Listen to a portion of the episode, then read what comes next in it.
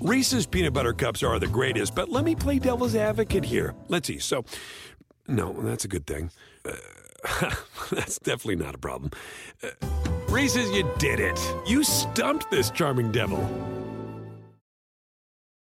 Life is a highway, and on it there will be many chicken sandwiches.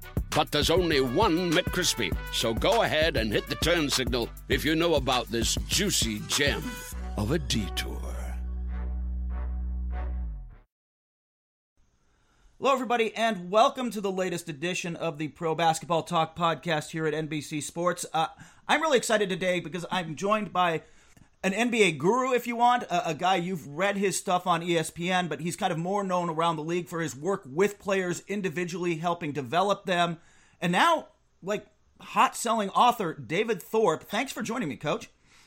Thanks, Trey. I appreciate you having me. We're going to be talking about uh, Coach's new book, Basketball is Jazz the stories and lessons of a basketball lifer. But I, I, I wanted to start with a quote pretty early on in the book that I loved and I thought kind of summed up your philosophy both about coaching and the changes that are going on in how coaches and players I mean coaches are relating to players and creating environments around their teams which is is has something that's really evolved it seems over the last uh, couple decades.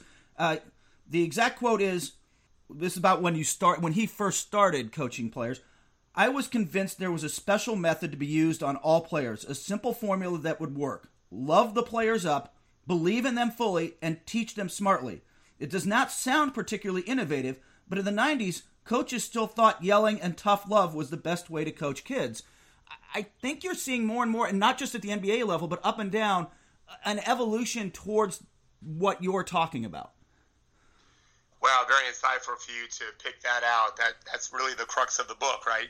Um, there's lots of X and O's in the book. There's lots of technical, maybe not a lot of X's and O's, more technical things on how to make shots more, how to play better defense, whatever. All, all sorts of things to help a player. I've been doing this for you know three plus decades now. Um, but uh, really, that's secondary, I think, to how do we love our kids? How do we inspire them? You know, coaches are first in the business to inspire, really just like parents are in many respects. And um, it's true. You know, my high school coach, who I don't mention in the book because he wasn't worthy of mentioning, he was a decent enough man. Uh, never inspired me ever. Uh, didn't really understand his role in that way. He, he, got, he got me tougher because he wasn't very nice. He was of the of the ilk that uh, you couldn't get water until he told you to get water. He didn't care yeah. if you dropped dead. You know, it was a power control thing. This was the late 70s, early 80s when I was a high school player. And um, I'm so glad to say that we've evolved as a species. uh, I don't know that everyone has. Obviously, I'm around a lot. My my son now is a ninth grade player playing varsity uh, and JV, but mostly varsity now. And so I've and I'm playing a lot of AU since sixth grade. So I see too many old school guys, even if they're young, still. But I'm glad to say that there's less than there used to be. More men and women who understand that we can be very tough. No, no one would ever watch me coach Kurt and think that I was a sweetheart. Uh, if I'm trying to teach guys how to play, uh, I'm going to be demanding. I'm going to be tough. Uh, I, I curse, even sometimes around high school kids. I'm, I'm not afraid to to use four letter words. I don't say it at them as much as with them, quite honestly, because I want them to, to listen. And if you don't think kids hear curse words all the time, you're not paying attention to them. And I do yeah. pay attention to them. So I know how to get under their skin. I know how to press their buttons. But at all times, I want them to know that I'm with them. That it's not me versus them. It's me and them versus our opponent, or me and them versus the sport, because the sport's hard and we're trying to get them to master a very difficult thing, which is to play basketball against great players. So I do think that I learned early on. I was my my my kids who are now in their 40s listening to this, and I'll, I'll make sure they all listen. Who are dads themselves. In fact, I have one who's probably I think he's a grandfather now, former player. Uh, he's a basketball coach too.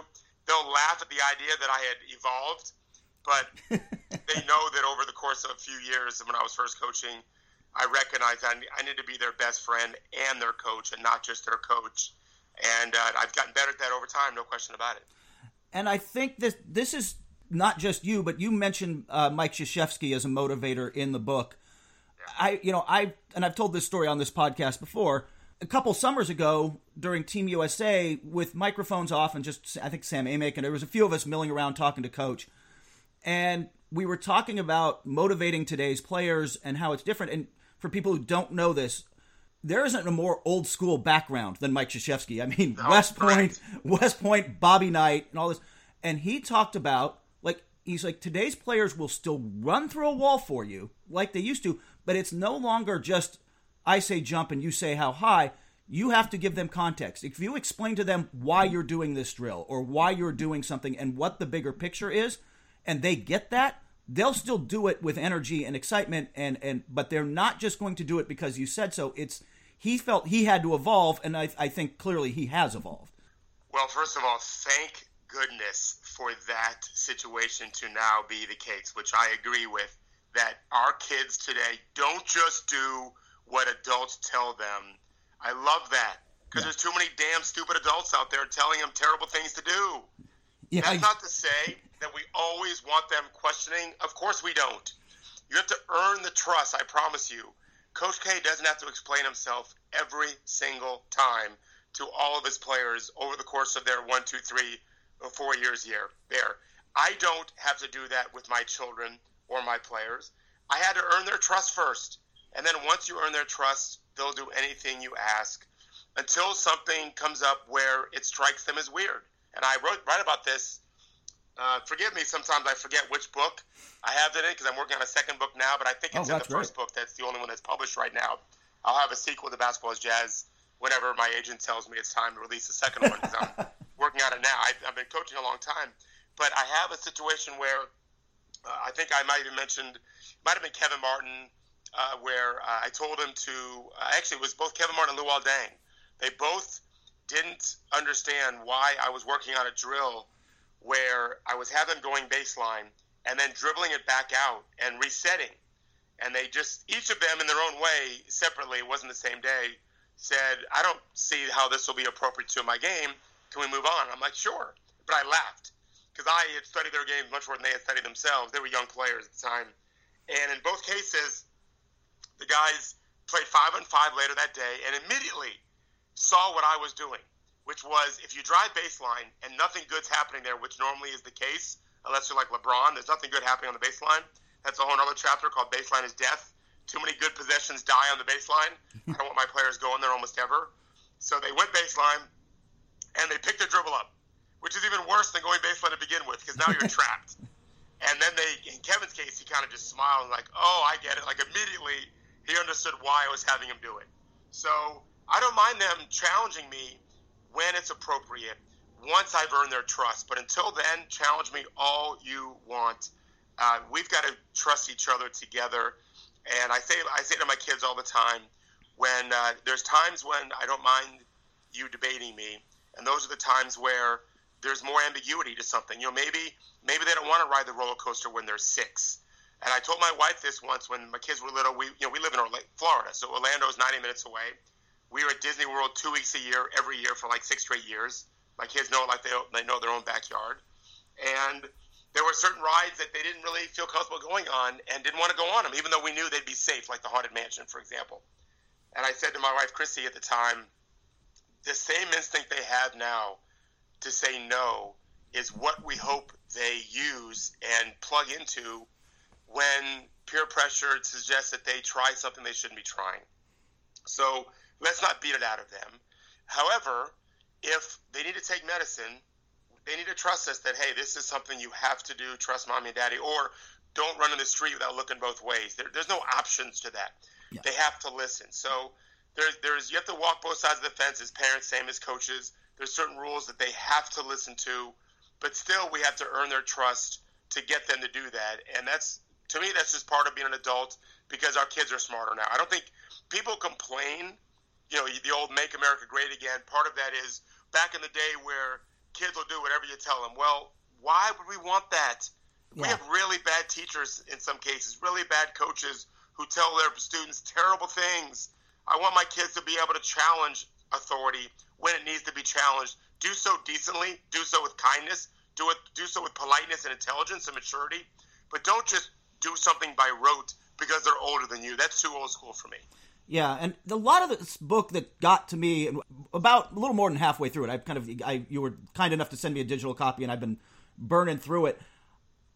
A lot of it that gets to me though is stuff you talk about because you keep talking about your kids and your players as your kids in some in a lot of ways. As a parent, and as a parent who's look, I've got three daughters. One is very into musical theater and and that art world.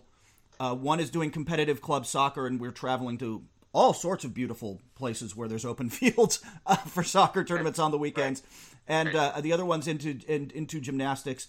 You talk about with these players and with these students. The the thing that got me was the ability to create a space for them to fail and still feel loved and feel, hey, it's okay to make mistakes if I learn from them. It's okay. Things are never going to be smooth and easy, but people have my back and I will do better next time. If you can create that space for them, that's how, whether you're talking about an NBA player or, or just your kids at home, that's how they grow. Correct. Right. So, uh, Kurt, I've been asked a lot. Uh, I've done a lot of these shows and podcasts, and I'll continue to do so to promote it. Uh, I'm happy to do and talk to NBA, of course. I'm sure you and I'll get to that some too. Yeah. Um, I've been asked what my favorite chapter is, and it's not easy when you have 106 of them, uh, and uh, and every one of them is personal to my heart in some way or, the, or another. But I've started thinking that my favorite one is uh, it's called "Embrace the Suckiness," and it's very personal to me. Um, and I, I'm not going to get emotional here, I hope, but I might um, first of all, I have to give credit to the movie it came from. I didn't know it when I started quoting it a lot, but there's a movie that I adore called Keeping the Faith with Ben Stiller and Ed Norton, uh, where he, Ben Stiller is a rabbi and Ed Norton's a priest, and they're best friends. And Ben Stiller is tutoring a bar mitzvah candidate. I'm Jewish, so I get that. Um, uh, on chanting a prayer, and the boy just has a terrible voice, and he's afraid to sing loudly because he sounds terrible and Ben Stiller's character says, you know, yes, you suck, but embrace the suckiness. Or maybe he says embrace the suck. I don't remember. But I've always said embrace the suckiness. And for me, and I write this in the book, it comes from a it comes from a time where my son had moved up to play. Uh, I think he was eight, playing with nine, 10, 11 year olds in uh, in baseball, and he just couldn't get a hit. He just was terrible, and he was a little afraid of the ball. Um, but he just his swing wasn't very good, and, and that combination is not good. And he was younger, and he didn't seem to care very much that he was striking out almost every time. And all I ever really care about, I never really worry about the consequences. It's always the process. But I've, I've told coaches for years. I've done a lot of clinics and, and mentored a lot of young coaches. Some of them are now your professional coaches and even NBA guys. I'm happy to say when you're old, you you mentor a lot of people that turn out to, to do some great things, and it's very rewarding to, to old people like me. Um, they, you have to get them to feel the sting if they don't feel the sting themselves. Like I didn't have to yell at my daughter who messed up twice in one of her dance uh, performances last night. I didn't say a word to her because she knew she messed up and she felt terrible about it, and she'll make sure she doesn't mess up again. What do I have to yell for? If a player knows he screwed up and, and feels bad about it, what are we yelling for? So, but my son didn't seem upset that he was striking out. So I definitely would make raise the issue that he wasn't working hard or whatever until one day he broke down crying. And he said to me, looked at me, he's got beautiful gray green eyes, and he looked at me and said, Dad, I just want to get a hit. And it was like a it was like a bell rung in my head, like, okay, now we can go somewhere. Because this is what he wants. It's not what I want, it's what he wants. So I said, Son, listen to me. You suck at hitting. Who cares? Who cares that you suck? let's just embrace that you suck. Let's embrace the suckiness and let's practice. We live five minutes away from our little league that has a ton of batting cages. I went and got a tee. I got I had a ton of bat- baseballs in my garage that wasn't being used. Let's go to work, man. Let's you and I just figure this out. And it started about a four year love affair with me and my son through baseball, where we would every hour we could, he wanted to go to the fields and hit and hit and hit. We would mix in fielding and throwing and pitching and whatever. He ended up being a very high level baseball player for his age. Uh, uh unfortunately for him in baseball, the first time I let him play AU basketball, uh, that, he finished his season for AU as our leadoff hitter. And baseball down here, of course, is amazing. Yeah. Every player that played with him uh, made their high school baseball team. This is in sixth grade now that he stopped playing. He stopped the second that season ended uh, and has never touched a baseball since because basketball to him is his sport. But but Kurt, I have to tell you that those years, I mean, I really miss the years we spent in the hot Florida sun, just swinging and swinging and swinging. And I went and got him a, a hitting coach so I could just be his dad, and I could teach anything if I know what's happening. I listened to his baseball coaches.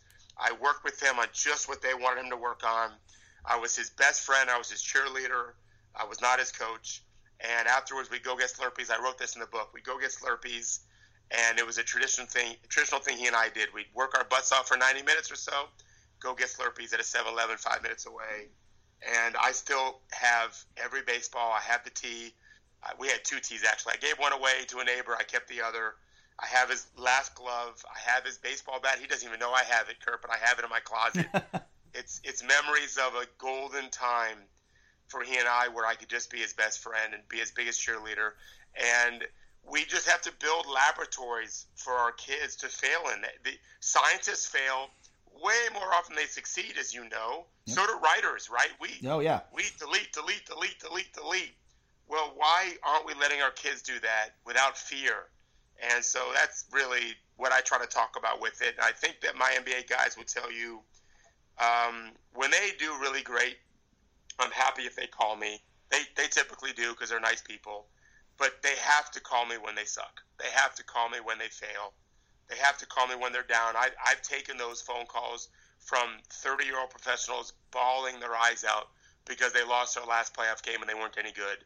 And they're not used to losing. Most of these guys have won so much in their life, it's still jarring to them when they lose a really important game. But only one team wins their last game. Everyone else has to lose. These are McDonald's All Americans, and I mean Corey Brewer once called me crying his eyes out when Denver got beat by Golden State. He had a great year for them. They they had a great season. He's like, Coach, I'm you know I'm McDonald's All American. I won two national championships. I don't lose these games, and and I really hurt my team in this last game. He was just done. He was tired, and uh, I'm lo- I love that he called me. And you live to fight another day. Uh, you have to give them room to fail uh, if they're ever going to have a chance to succeed long term. Thank you. That that's that is by the way just that's just great life lessons, and that's that's I think one of the fun parts about this book. Uh, you also taught you say something, and you've said this before in conversations we've had. It goes against uh, what a lot of people think about the NBA because when you think of a league where professional sports league where coaches really make a difference, the NFL comes up first because you've got a week to game plan, and I can strategize to go at a certain player or go to certain weakness and and design plays and set up stuff but you call the NBA really a coaches league, and a lot of people think that there's some hey Phil Jackson just rolls the ball out there, and Erik Spoelstra just rolled the ball out there, or whatever. And you you think that coaches have a much bigger impact than than people realize in this league. Oh, I don't. I don't think it. I mean, it's a fact, uh, and metrics prove that out. There's a reason why Mark Cuban, for example, years ago hired Rick Carlisle. Yes. His his analytics team did an exhaustive study. He was ahead of the game on this, and he found that no coach had impacted a player more uh, than Rick Carlisle. And the NBA is interesting because there is so much player movement. You can track how guys do playing for one coach compared to the other because players move and coaches move, right?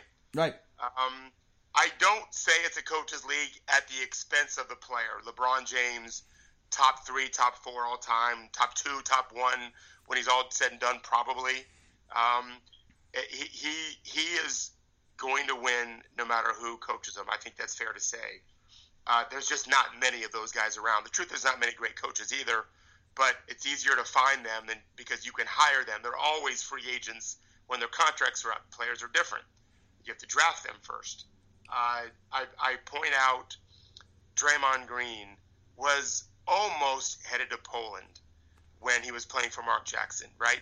Yeah. I know for a fact that he was being offered as part of a trade, and he was almost a throw-in. Uh, the, the team that, that was offered the trade didn't take the trade because they didn't need Draymond Green. He wasn't the major part of that trade anyway. He was averaging six and five in his second year in the league after two years of college. Uh, Steve Kerr has a lot to do with Draymond being one of the best players in the world right now. Uh, Kawhi Leonard could have gone to what I contend is half the half the, te- the teams in the league and been an average player at best. Pop saw, if you remember this, Kurt, I'm sure you do.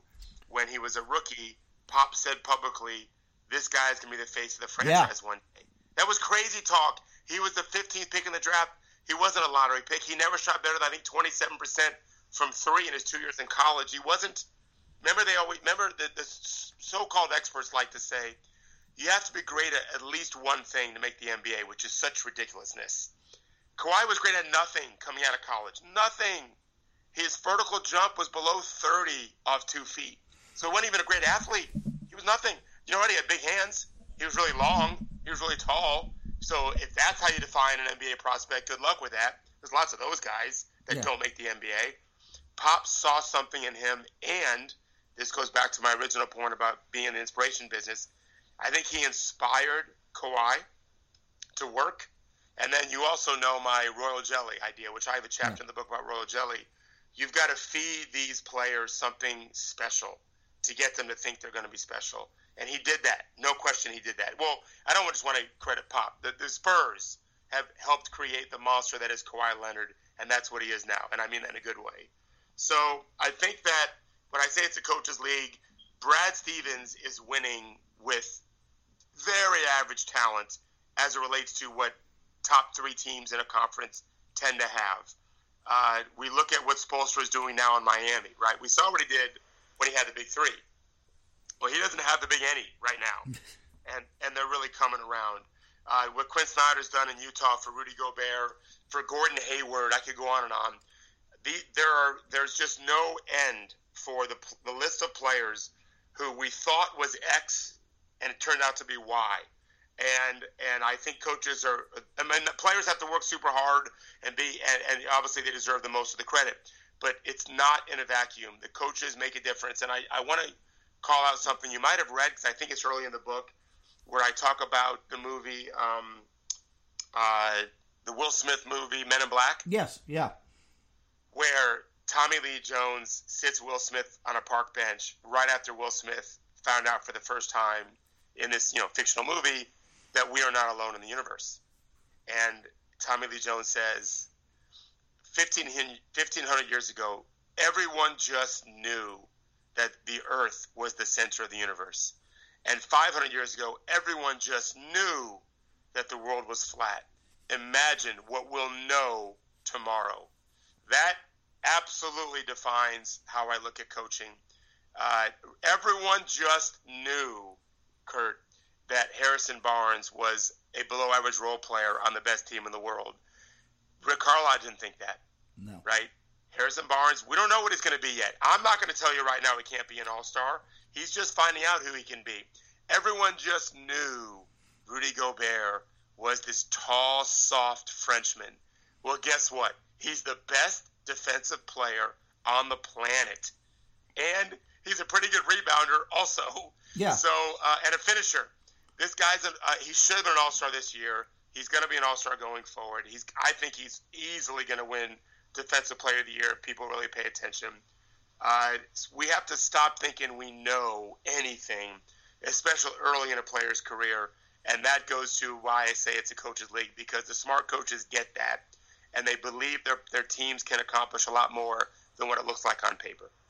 And there's a lot of coaches. it's a different job in some ways for different people, in the sense that like the job, the role, and, some guys can adapt to different roles better. And Spoelstra is probably the best example of this. He's developed these players. He is he has started, you know, worked with a very different thing now than it was with the big three. But he had a lot of coaching to do. I think people sleep on how much coaching he had to do with that big three to get them all to buy into a system where they could work together uh, you know, to, to start playing up tempo and spacing the floor and some of the stuff they were doing that that didn't come naturally to them. They I mean LeBron and Wade played next to each other, not with each other, for for a while before they started to really piece it together.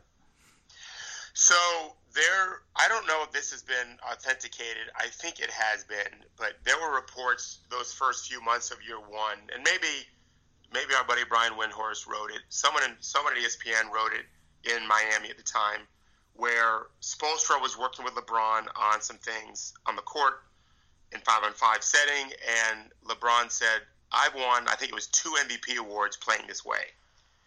And Spoelstra reminded him, "And no championships." Uh, so you're exactly right. there had to be buy-in. And uh, like I said, players these days are much smarter than, than when we were growing up. Uh, they're going to question, as they should. He Spoelstra had a belief at, at how we were going to play, and honestly, they, they really they really should have won three championships. Nothing against Dallas's championship in that first year that yeah. I call them the Super Friends. LeBron was just horrible. He, I couldn't believe what I was watching, uh, and they lost. And Dallas won fair and square, obviously, but Miami was the better team. I don't think Miami should have won in year four. I thought the Spurs played the best basketball in the history of basketball and earned that. But it took that. It took that took team. that loss that year before to, to bring them together. Correct. Yeah, you're right. And, and obviously in an heroic fashion and dramatic fashion. That it, to beat that Miami team, Popovich had to do the best coaching job and create the best team I think that ever was assembled in terms of, of those games. That was the best team I think that ever played in those in those in that four game stretch. Well, maybe it's four and five is what it was. Um, so, but still, Spoelstra deserves credit, and he's doing it again. Um, I mean, I think Stan Van Gundy and the job he did in Orlando was magical. Um, you don't have to win the championship to show that you've done an incredible job. Every year we see evidence of that, um, and uh, and we'll see this year. You know, every, everyone just knew. Come on, everyone just knew last year that Golden State was going to win the championship. Yep. So they were down three one Oklahoma City, and then everyone just knew they were going to win the championship when they were up three one against Cleveland, and Cleveland are world champs fair and square. Uh, circumstances occurred. Life happens. Stuff happens. You got to give yourself a chance, and that's where great coaches get it. They they push their team to, to be in a position where a little luck has to happen and we can win a championship. That's that's what the best coaches do. And they've also got this job now where they're going to get pulled in a few different directions. They're going to see things with their eyes, and their coaches are going to see things with their eyes watching tape. They're going to get information from their analytics department that sometimes will contradict this or sometimes will suggest different new things. Uh, they are going to hear different things from the players, and Lord knows the agents um, about you know how their players are being used and what have you. And there, I guess this comes back to the basketball is jazz because I, I, thought I love that analogy. I actually have a shirt that I picked up in New Orleans, um, and where not this time in New Orleans for All Star, but a few times back when I was there for something else, and it just says jazz is democracy, and in both cases in an ideal world, you are this person's going to take the lead now. You've got to synthesize a lot of different voices, and you've got to come to compromises on certain things, and you've you've got to work as a, a unit to make it on a you know whether it's jazz or basketball. It's got to come together that way, and that's hard sometimes for coaches to synergize everything thrown at them. Oh no, brilliant! Yeah, made a couple of brilliant points there. Yeah, of course you're right. And uh, one of the ironies of LeBron's nickname, the King, is that basketball is no longer about a monarchy on the court. It once was at the NBA level yeah. because of the illegal defensive rules. That you could just find the isolation every time, and it's just too hard to help. It really was. There's people out there who think that defense were better than because of hand checking. Well, first of all, go watch the tape. there weren't a lot of hand checking going on nearly as often as you'd think, because if you can hand check me, I can grab you right back and and, and nullify, mitigate those, that, those hands on me by throwing my arms through yours. Jordan was pretty uh, good at that. So yeah, of course. so um, yeah, of course, hand checking made a difference, and yes, it was much more physical uh, as you attack the basket, no doubt of that. But normally, guys weren't shying away just because you got hit. They, you know, free throw shooting was still prevalent back then too. Um, today is different. You can orient your defense to where the threat is, and so it has to be a much more democratic offense now. John Chaney wrote probably my favorite basketball book. I have a few. Winning is an attitude. He was the great Temple coach, and his offenses were monarchies. The the Kings. He, he he wrote this. I'd rather have my best player taking a bad shot than my other players taking a good shot. And it turns out he was probably wrong. And in the NBA, he was definitely wrong. At Temple, maybe not, because maybe he couldn't get enough good players to surround his Kings with. But in the NBA, we know now you're better off with one of the other players taking an open shot. And so LeBron is the king, but really what he's the king of is that getting the open player the good shot because the attention that he draws. I always call him he, he, he plays chess. He he moves pieces around the chessboard and he's got the ability to make a play from anywhere on the court because he's bigger, stronger, longer, faster than everyone and he sees everything. Uh, and so he moves guys around and then makes you pay. Not everyone does that because they can't. The Warriors play differently. The Spurs play differently. Although with Kawhi, it's a bit of a monarchy now, just because Kawhi is so unguardable. Um, you, it, but still, even then, a defense can pick their poison. And if they decide we're not going to let Kawhi get 40, he's not going to get it. He's going to have to make the right play, which is where Pop comes in, and of course he's more than willing to do so. And then that guy's willing to make the next right play. You remember Kurt going back to LeBron early in his career? Remember he passed up an open shot. Yes. Maybe not not open, not open shot. He passed up a shot at the top of the Dri- a drive, yeah, driving shot, as I remember, if I'm thinking of the Yeah. right Do same you one. remember who he threw it to in the corner, right Oh, corner? I do not remember the name suddenly. You'll remember Donyell Marshall. That's right. Who, who, by the way, could shoot the rock. Like Donyell Yeah, was a very, oh, right. very good player.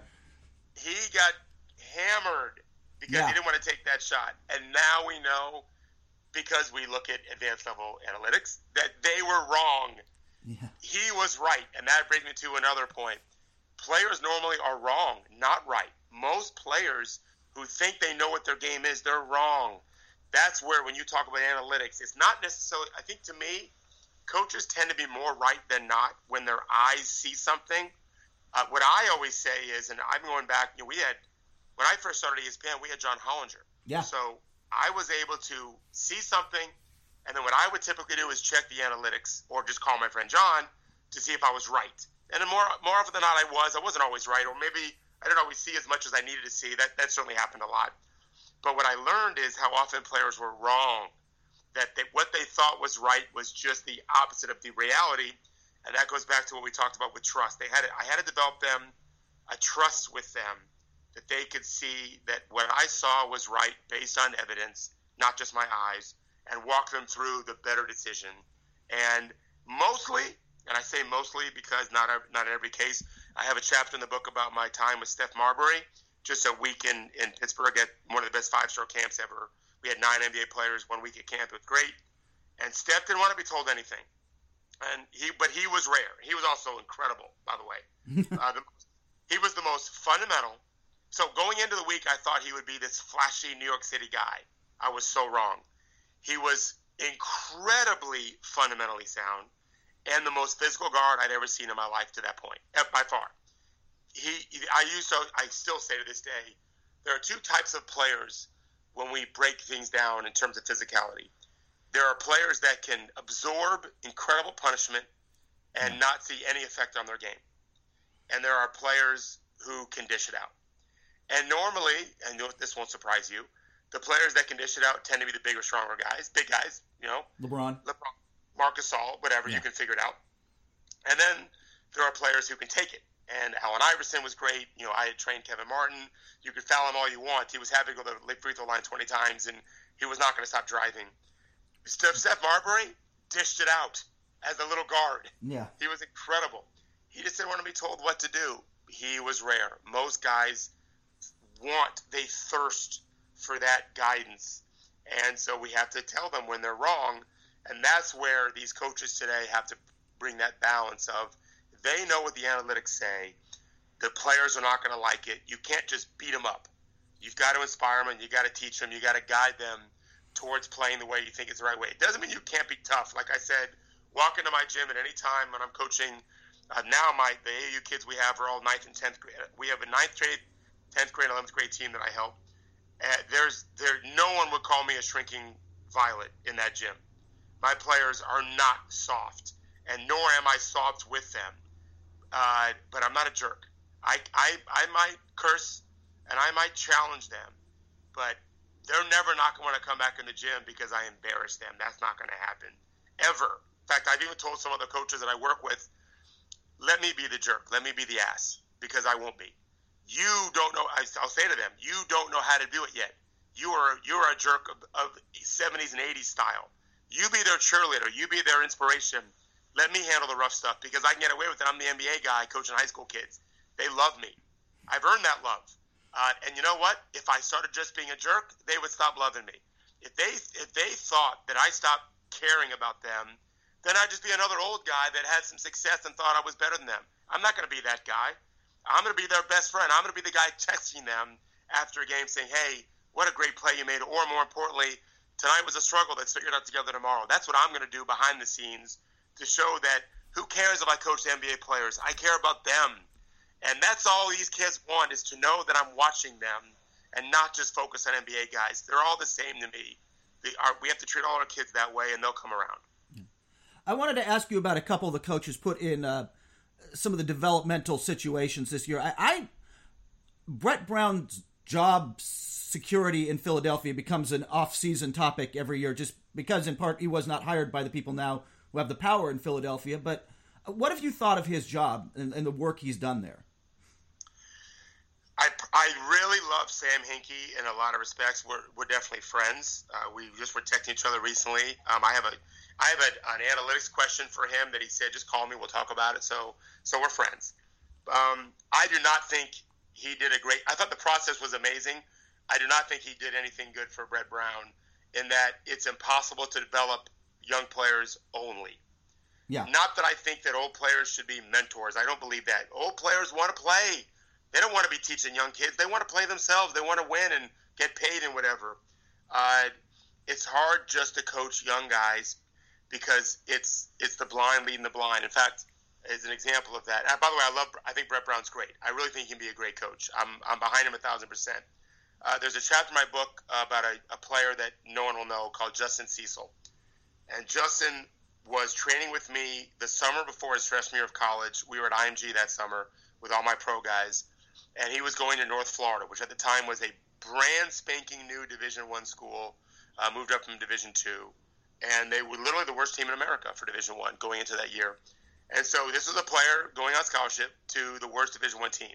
So by no means was he an NBA prospect, but when he played five on five with our NBA guys, he looked like he should have been going to Duke or Carolina. Six seven, athletic as heck, could shoot the three, tip dunked everything, crazy motor made easy plays, could play in space. He looked like he was an NBA prospect. But then some days I had him play with our college kids, and we had like the Powell kid that's at Dallas now. In fact, he was in high school initially, Dwight Powell. Uh, we had a lot of college kids that were, you know, mid to high major players, and Justin looked like a guy going to the worst Division One team in America. He was terrible. Uh, surrounded by great players that knew how to play, he looked amazing. That's what the Sixers are a bunch of Justin Cecils just a bunch of young kids who have no idea what they're doing. And I feel for Brett Brown. I, I, I look at Jerami Grant, who's playing better in Oklahoma City. Yep. Because he's playing with veteran players. So I think ultimately Sam's process, I, I hated it because it was flouting the system, but I totally get it.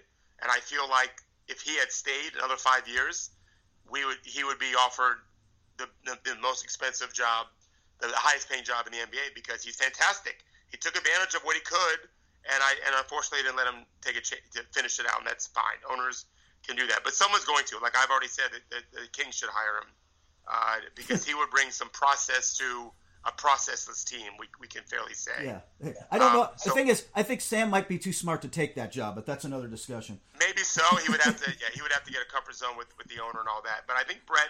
So I think Brett's really challenged with that. I also think, and this is not just against Sam. I think that this is the area that I am an expert in. I, I don't think I'm an expert in very much, even with as it relates to basketball. I think there's a there's a limit to my expertise. One of them is player development. Um, people think I'm the first guy ever to do it. Certainly for a, for a career, starting back in the early '90s. Who knows if I really was, but I'm definitely one of the first in the world to do it.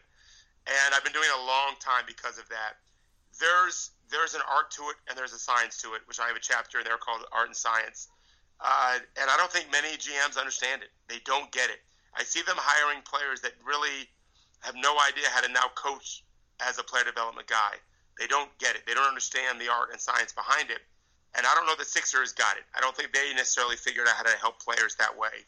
Uh, Brett Brown's job should not just be developing players in terms of player development individually. He's got to develop the team thing, and it's hard with nothing but young guys. But I, sus- I suspect – as his guys mature, if Embiid hadn't gotten hurt, that'd have been nice to see. I think we'll start seeing the chops he has because I think he's very good.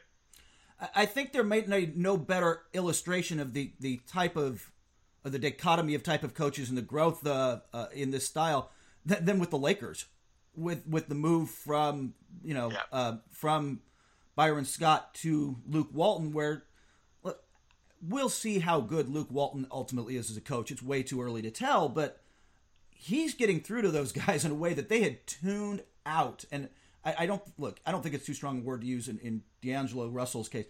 They hated Yeah. Byron Scott. Oh yeah, I, I think he's, I think Byron's always been a terrible coach, and I say that as one of his biggest fans as a player. I adored him as a player. I was a big Laker fan uh, with Norm Nixon and Magic Johnson, and then Byron when when they traded Norm for Byron. For you old people who remember Yeah, that, that was a, Um, that was that was a big deal because can you imagine the, the backlash now? Because it was Magic pushed Norm Nixon out because Norm Nixon was a point guard. So Byron was a better fit. I mean, to be fair, and Norm Nixon was a very good player. Um, you can't Yeah. undersell it, but Byron Yeah. was a great fit next to Magic. So anyway, He was, and, and Magic really helped Byron. Um, in my next book, I'll talk about something he did for Byron, where he he helped him understand that to win a championship, we don't just need you to shoot jump shots. You're a really athletic dude, and they're taking your jump shot away because you can only shoot. So go to the rack. You're not going to score. They're going to hammer you, but that's fine. We'll get free throws out of it, and it's one less foul they can commit before they have to sit down with too many fouls. And Magic really brought that out of Byron, which was great. Um, I don't know yet how good Luke is. It's fair to say he certainly was great in Golden State with a with a well-oiled machine. I watched the Lakers the last couple games they played. They're horrendous. Yeah. they're dumb. They're just dumb players. They have no idea what they're doing. They're kids. They're just absolute kids out there. I love them. Don't get me wrong. If they were a stock, I'm all in.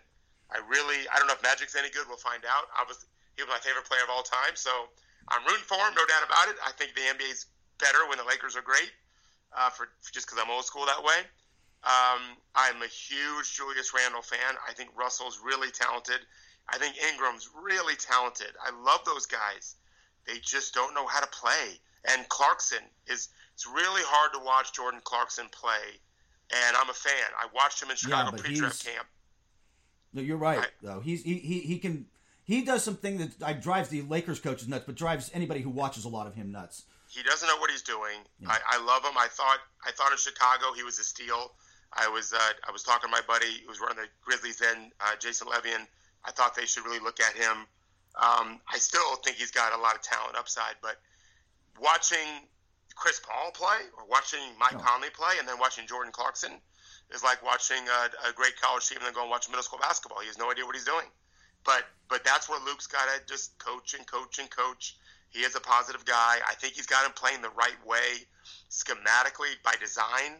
Uh, but they just can't execute it yet. It's going to be a work in progress, and but I do think they have a good future. Yeah, it, it's it's it is definitely going to be a work in progress, and that was one of those guys I was going to bring up, but we'll maybe have to save it for another day. Is there?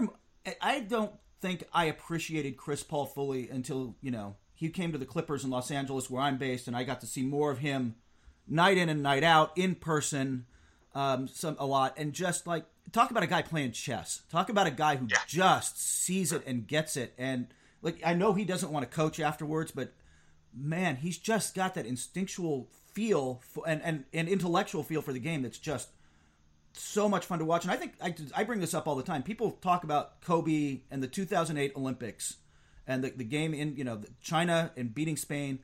Go watch the second half of that game. Yeah, Kobe puts up big numbers at the end. Chris Paul absolutely controls the entire tempo of that second half. He owns that game and sets the U.S. up for the win. Yeah, so uh, and I think I mentioned in my book that this maybe the smartest player I ever coached uh, in, for pro guys was Udonis Haslem. Is Udonis Haslem? He this guy played for Frank Martin in high school. Frank is now a top 25 coach at South Carolina. They're in and out of the top 25, but they'll make the tournament again this year. It looks like he's really a great coach. Then he played for Billy Donovan. We know how pretty Billy's pretty good. Yeah, he's And then he played for Stan Van Gundy. And then he played for Pat Riley. And then he played for Erik Spoelstra. And I like to say that I think I taught him a little bit. I don't think I compare to any of those guys uh, in terms of how much impact I had on Udonis. It's fair to say that I didn't have the impact of those guys. They had him for a lot longer. But he's a brilliant basketball guy, but he's not a point guard. The smartest point guards I've seen in two decades have been Chris Paul and Chauncey Billups. And I would probably say LeBron because Yeah. he can call he can be any position.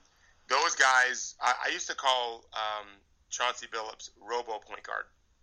He had a computer chip in his brain where he could just read the pick and roll or the or the the elevator screen action for rip, and he would just spit out instantaneously where the best decision to go with the ball was. Uh, and I miss watching players because it, uh, you know, like Chauncey, he was that special. Um, Chris Paul's a little more fluid, maybe different player, Yeah. but maybe maybe the best player in the world right now when when he's healthy uh, in his own way. He's really, in terms of impacting a game, he's he's about as high as you can get on both ends, and um, truly a brilliant player. I, I, to be fair, I worked with my son to shoot the ball like Steph Curry. He just has a natural. My son's natural form is like Curry's, which is just easy. Um, it's just an easy looking shot. Shooting's supposed to be easy. It's not supposed to be robotic. But who I want him most to play like would be Chris Paul, and where he doesn't, where my son fails right now, he's 15 years old. He's not. He doesn't want to kill you to win. Chris Paul does, Oh, yeah. and you don't realize it. Uh, you you you do now. I think we see more than ever how competitive Chris Paul is. But I've always considered him to be one of the most competitive players in the in, in the league. Uh, uh, he just handles it so beautifully, whereas DeMarcus Cousins doesn't. Right, it's, it's the opposite approach. Paul is smoldering inside to win, and I and I, I want to stoke that in my son more and more because it is a it's not a, it's, you know, ultimately winning is not art. It's a science. Either you have more than the other team or you don't points wise, and and Chris Paul really gets that. He, he's incredible to watch. Yeah, and you're right. He is not a guy that wears it on his sleeve in the I don't know Kobe Bryant, Kevin Garnett kind of sense, but Right. yeah, just anything competitive at anything Super and everything like those guys. Coach, I could actually talk basketball with you all day, um, eh, but uh, unfortunately, that's not how the podcast system works. So, I want to thank you for joining us. You can get basketball and Jazz. I know I saw it on Amazon where it is selling like hotcakes. Uh, Is it available anywhere and everywhere, basically, or No, it's so I have an exclusive deal right now with Amazon. Oh, wow. You can get the you can get the paperback there, uh, and I'm happy to say that today it's still the number one selling basketball coaching book in America. Um, who knows what will happen tomorrow, but it is there now, and you can get the digital version on Kindle. Any you don't have to have an Amazon device. You can have any device and download the Kindle app. It's free, and you can have it delivered to you instantaneously. The book can be sent in 24 hours. Uh, and uh, I'm really excited to hear what people are saying. Parents are loving it, which is really one of the reasons why I wrote it. I wanted to help parents talk to their kids more about how to be uh, whatever sport they play. It doesn't have to be basketball. A lot of this stuff is universal, uh, where where we try to guide our kids into doing the right thing. But certainly, it's a basketball book, and so for those that love the game as a fan, as a coach, as a player, uh, I hope that it speaks to you. And um, and uh, I, like I said, I'm working on the next one right now. Well, thanks a lot, Coach. Of course, you can also catch his work um, at ESPN. You're in on their podcast and doing a lot of stuff for them, and kind of, and that seems to ramp up around the playoffs when they lean on you a little bit Yes. more and heading into the draft. So. Uh, we'll be seeing a lot more of you there, and of course, he's at the Pro Training Center. If if you were just thinking, "Hey, I'm in Florida and my kid needs help," he's at the Pro Training Center. Um, it's probably a little more complex than that, but you know, uh, you can you can find him there. Uh, again, thanks for doing this, Coach. I look forward to seeing you soon uh, around the league somewhere. I, I look forward to it. I enjoy seeing you every summer too in Vegas. I appreciate this, Kurt, very much. Oh, anytime, Coach. Thank you, everybody, for listening. Of course, you can catch us, the um, NBC Sports Pro Basketball Talk podcast, on iTunes. You can subscribe there. You can comment there. Uh, you can go to the Stitcher app for your phone if you haven't downloaded that to help organize your podcasts. I use it. It's it's fantastic for keeping tabs on the variety of podcasts I like to listen to, not just all the great basketball ones out there, but beyond that.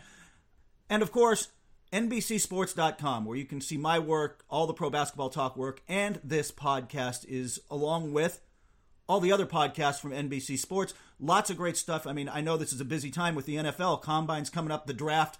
Nobody, no league is as good as the NFL at making the draft a whole second season. Uh, there's a lot of information there and a lot of podcasts coming out. Plus, if you go to audioboom.com, find the NBC Sports page and CSN page, there's podcasts not only from us and college basketball talk at NBC and, and heading into March Madness. You should be listening. The college ball basketball talk podcast with Rob Dauster and stuff is phenomenal. It's going to be a go-to source for you during the tournament, so your bracket doesn't get wiped out on Friday, the first Friday. Mine, mine, I'm hoping gets through the first Thursday. Frankly, you can, of course, like I said, go to Audio Boom. It's all there too. All the NBC Sports podcasts. Check it all out. Thanks for listening, and we will be back soon with another Pro Basketball Talk podcast. Reese's peanut butter cups are the greatest, but let me play devil's advocate here. Let's see. So, no, that's a good thing. Uh, that's definitely not a problem. Uh, Reese's, you did it. You stumped this charming devil. Life is a highway, and on it there will be many chicken sandwiches. But there's only one McCrispy. So go ahead and hit the turn signal if you know about this juicy gem of a detour.